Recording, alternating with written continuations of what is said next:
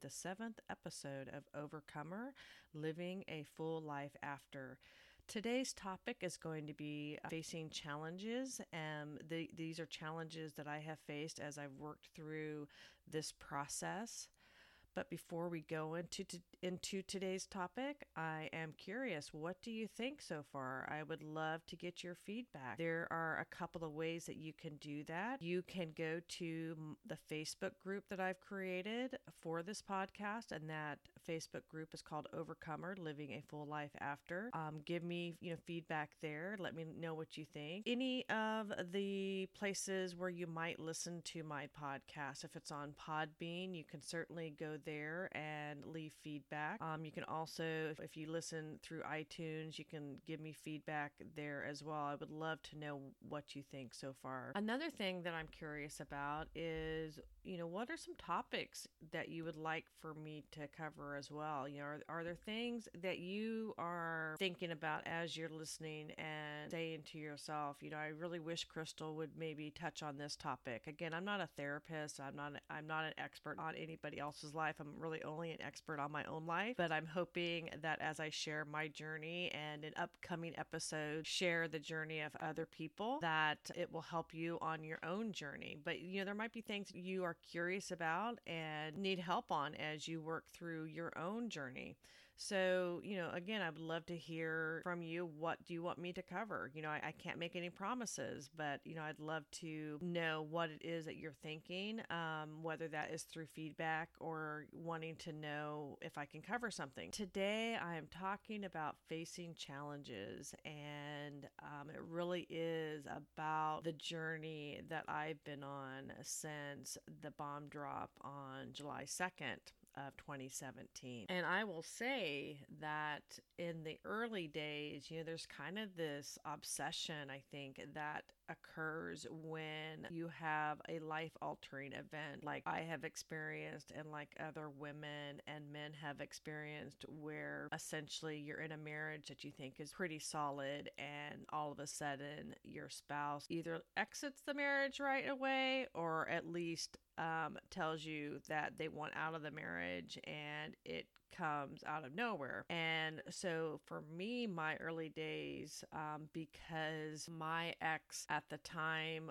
was still living at home, but there were often times where either he would not come home or he would come home really late at night. And so I would be sitting in the house that we had just purchased in a town that I was not familiar with, obsessing over what he was doing. And so I had to come up with tools to try to distract myself from the obsession. I wasn't always successful, and in another upcoming episode, I'll kind of be talking about some of the regrets that I have.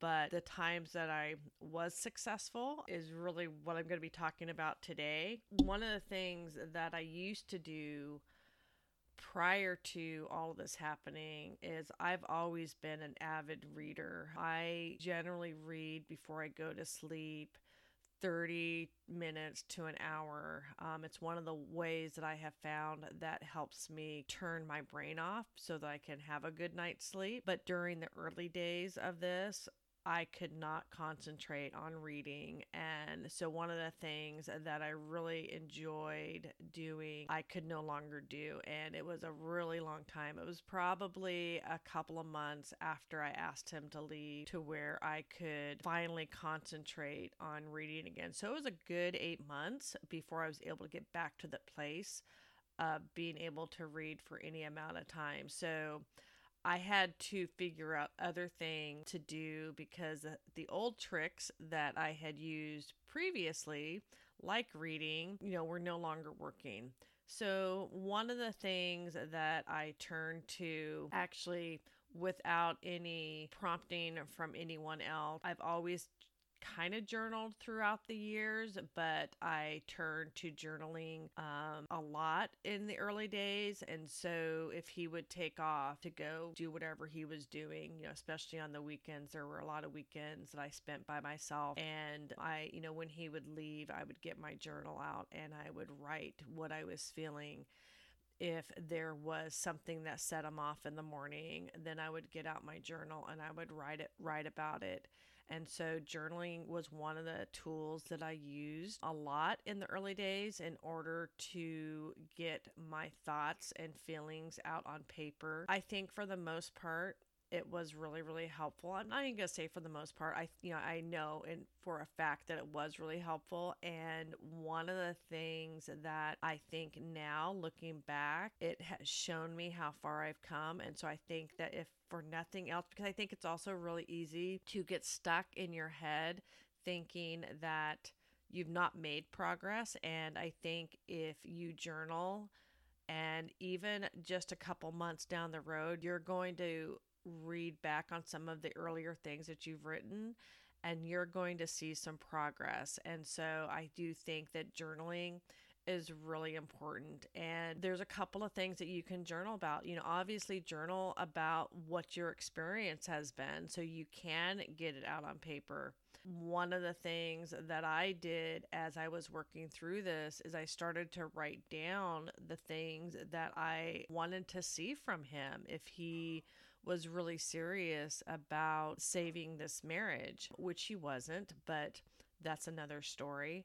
It kind of helped me to start define my own boundaries and what I was wanting out of this relationship. And so I think that would be one of the things that I would encourage you to do because I think that as you start defining those boundaries, you're going to start finding your own strength and your own power. Um, another thing that I would encourage you to do is try to focus on you know what are the things that you have in your life um, that you are grateful for. And i know that it is really tough when you are in the thick of it to think about the things that you might be grateful for. But if you have children you know write about your children. Focus on you know if you have two or three kids write about the the strengths um, that you see in each one of your kids and so focus on a child each day. You know what are you grateful about that child? I've written stuff like just being grateful for the air that i breathe or being grateful for when i'm on a walk and looking at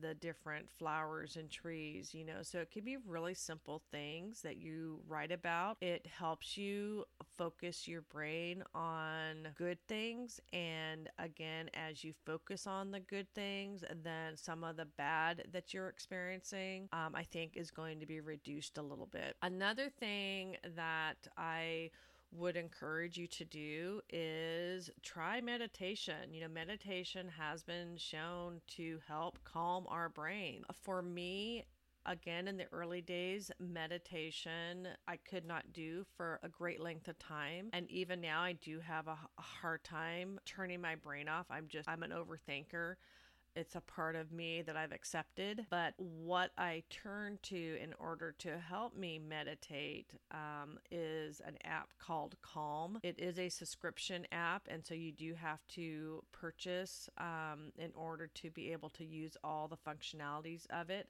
I do believe that they have some trial periods on it. So, the nice thing about the Calm app, though, is that they do 10 minute daily sessions. And so you just open up the app, and there's a 10 minute session. Each session is focused on a different topic and i've just i just found again that being able to meditate first thing in the morning really helped me in the early days. It helped me refocus and bring a calm if you will to my brain as I was working through this. So I would encourage you to find an app. It doesn't have to be the Calm app. There are several apps out there. Meditate. You know, the other thing I I know for a fact that there are also meditation videos available on YouTube that you can also turn to as well. And YouTube is a free service. So if if money is kind of tight for you, you can turn to YouTube YouTube and meditate. And so, c- kind of combining the journaling and the meditating, one of the things that I will do is I will meditate and then I will journal. And I find that that is really helpful for me because it's cleared my brain. But then, you know, one of the things about meditating is that as you're meditating, there are going to be things that kind of surface as you're doing this, and there's nothing wrong about it. You know, you, you, you are supposed to focus your attention back onto your breath, but the thing that I think people get caught up on is is thinking that when they meditate their brain should be completely clear and that is not correct at all. Meditation actually is going to bring stuff up for you. And so for myself, I have found oftentimes my most useful journaling often comes after I do meditation. It's also when I'm more the most creative. It's when I find that I can write a really great poem or, you know, play the piano. Whatever is my creative outlet is something that I find is even more in tune after I do some meditation. Something else I turn to, and it's just kind of funny to me because of my family history, but I actually turned to crocheting. I found that crocheting was one of those things that I could focus on really, really good. And I think it's because it forced me to focus on the stitch that I was doing, how many stitches I was doing in a row. When you are learning a new a new skill, it takes more of your brain power to focus on that new skill. And um, as I was learning this, I just found it kind of funny because I have grandmothers on both sides of my family that loved to crochet while they were alive and I kind of kick myself now because I really wish that I would have been more interested in doing that when I was younger and learning that from my two grandmas that that crocheted. In another way, I, I kind of think that I'm honoring them by turning to something that they did. But again, for me, crocheting was one of those things that really helped me when journaling didn't work, when reading didn't work, when meditation didn't work because because it was a new skill that I was learning. And as a result, you know, I, I made several things for my grandkids. It's a useful thing to do because I was able then to turn some of the sadness that I was feeling into something beautiful um, for my grandkid. That would be something else. You know, is there is there some type of art form that you are interested in learning? Is there something not even an art form? Maybe you're you're interested in I don't know doing something like a 5K, you know, focusing on something that you've not done before is a great way to get your attention away from, especially in the early days, you know, focusing that attention on something else besides what is he doing. And it's something for yourself, right? It's, it's something that you are doing in order to build yourself up. And so that's the other part of it. I think that when you learn something and you start being successful at it, that it is going to build up your own confidence in yourself, which kind of leaves me to where I'm at right now in this journey. So, I was married, like I said before, for th- you know, over th- just over 3 decades. And when you go from being a couple to being a single, it creates its own challenges. And for me, because I didn't have very many close friendships outside of the marriage, you know, one of my challenges was who do I start doing things with? And it's scary, you know, going from the ability to have somebody that is always kind of there for you. Um, so if you want to go see a movie, you have a built in person to go see a movie with. If you want to go take a trip, you have a built in person to take a trip with you. So, you know, going, transitioning from that couple um, to being that single is a challenge. And so I needed to figure out a couple of things. You know, I needed to figure out how do I develop friendships? And, you know, one of the ways that I have developed some friendships is through Meetup. If there are things that you're interested in doing, see if there is a local meetup group that does that thing and join that meetup group and force yourself to leave the house and be part of something. I have, as a result of meetup, I have developed a couple of really good friendships. But let's say you have, um, like I do, you know, I have friends who have their own life, just like I have my own life. And there may be times where my friends are not available to do something that I want to go do. One of my challenges that I'm facing is embracing being single and not letting my being single create obstacles. I am challenging myself to go and out and do things even if I have nobody to do those things with. And I think that when again you go from a couple to a single, you can develop some fears about this. You know, what are people thinking if I go out by myself? Are they watching me? You know, you, I think there becomes this real self consciousness about what other people are thinking.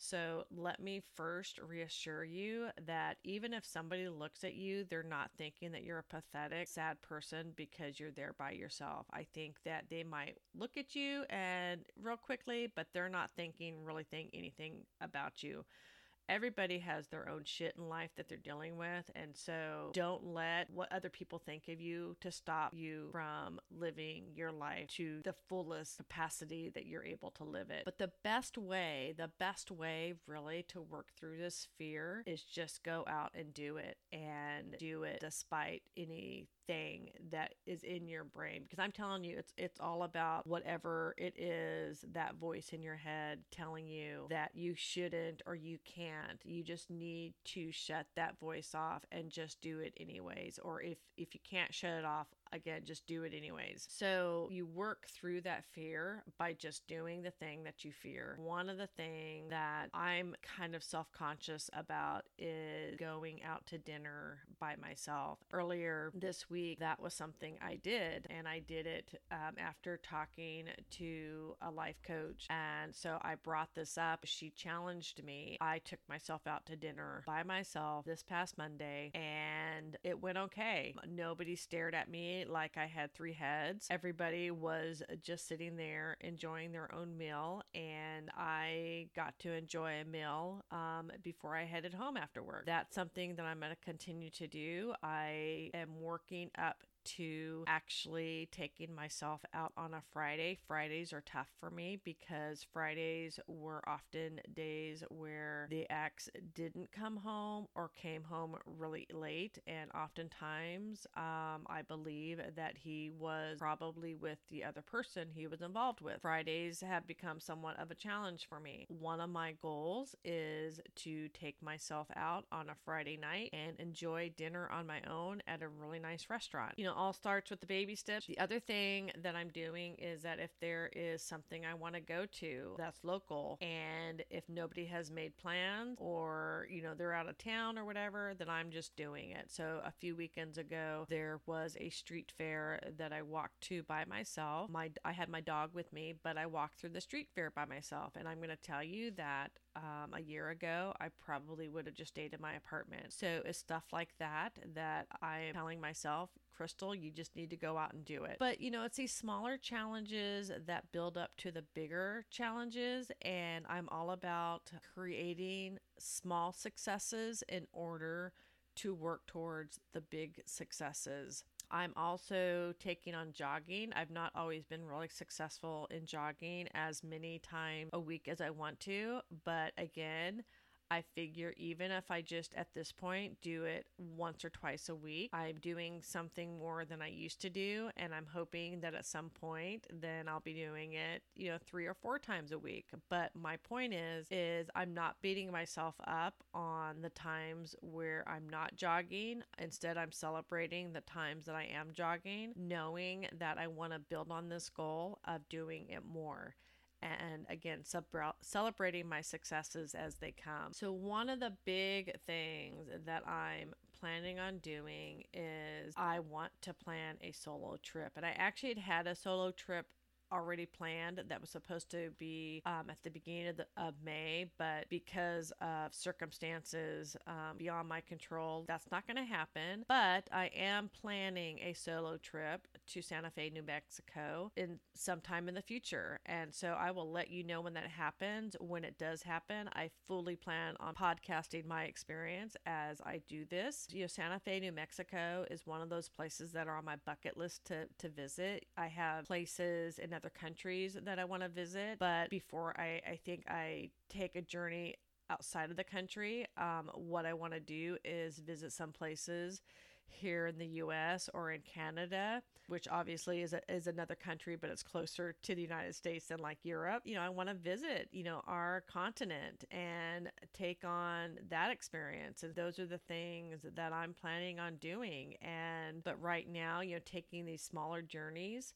and celebrating when I'm doing it. Last summer, I drove up to Oregon by myself, drove up there, drove back, and absolutely loved the experience. Being able to be in my car, stop when I want to wanted to stop, take a rest break when I needed to take a rest break listen to whatever music I wanted to listen to and sing and dance in my seat um, without feeling um, too foolish because of a passenger sitting next to me. So, you know, there's a sense of freedom and exhilaration, I think, that comes when you travel by yourself. And I want to embrace that. I'm going to close today's session asking you what are some of the challenges that you are facing? I'm going to encourage you, journal on those challenges. How do you plan on overcoming that challenge or these challenges that you're facing? Set goals for yourself, make those goals manageable. And as you reach those goals, make sure that you are celebrating them. Tell yourself, you know, know that you can do the things that you are fearing right now. And when you take them on, make sure that you're celebrating your successes. I want to end today's episode with a quote by Eleanor Roosevelt, one of my heroes that I look to. Her quote is You gain strength, courage, and confidence by every experience in which you really stop to look fear in the face.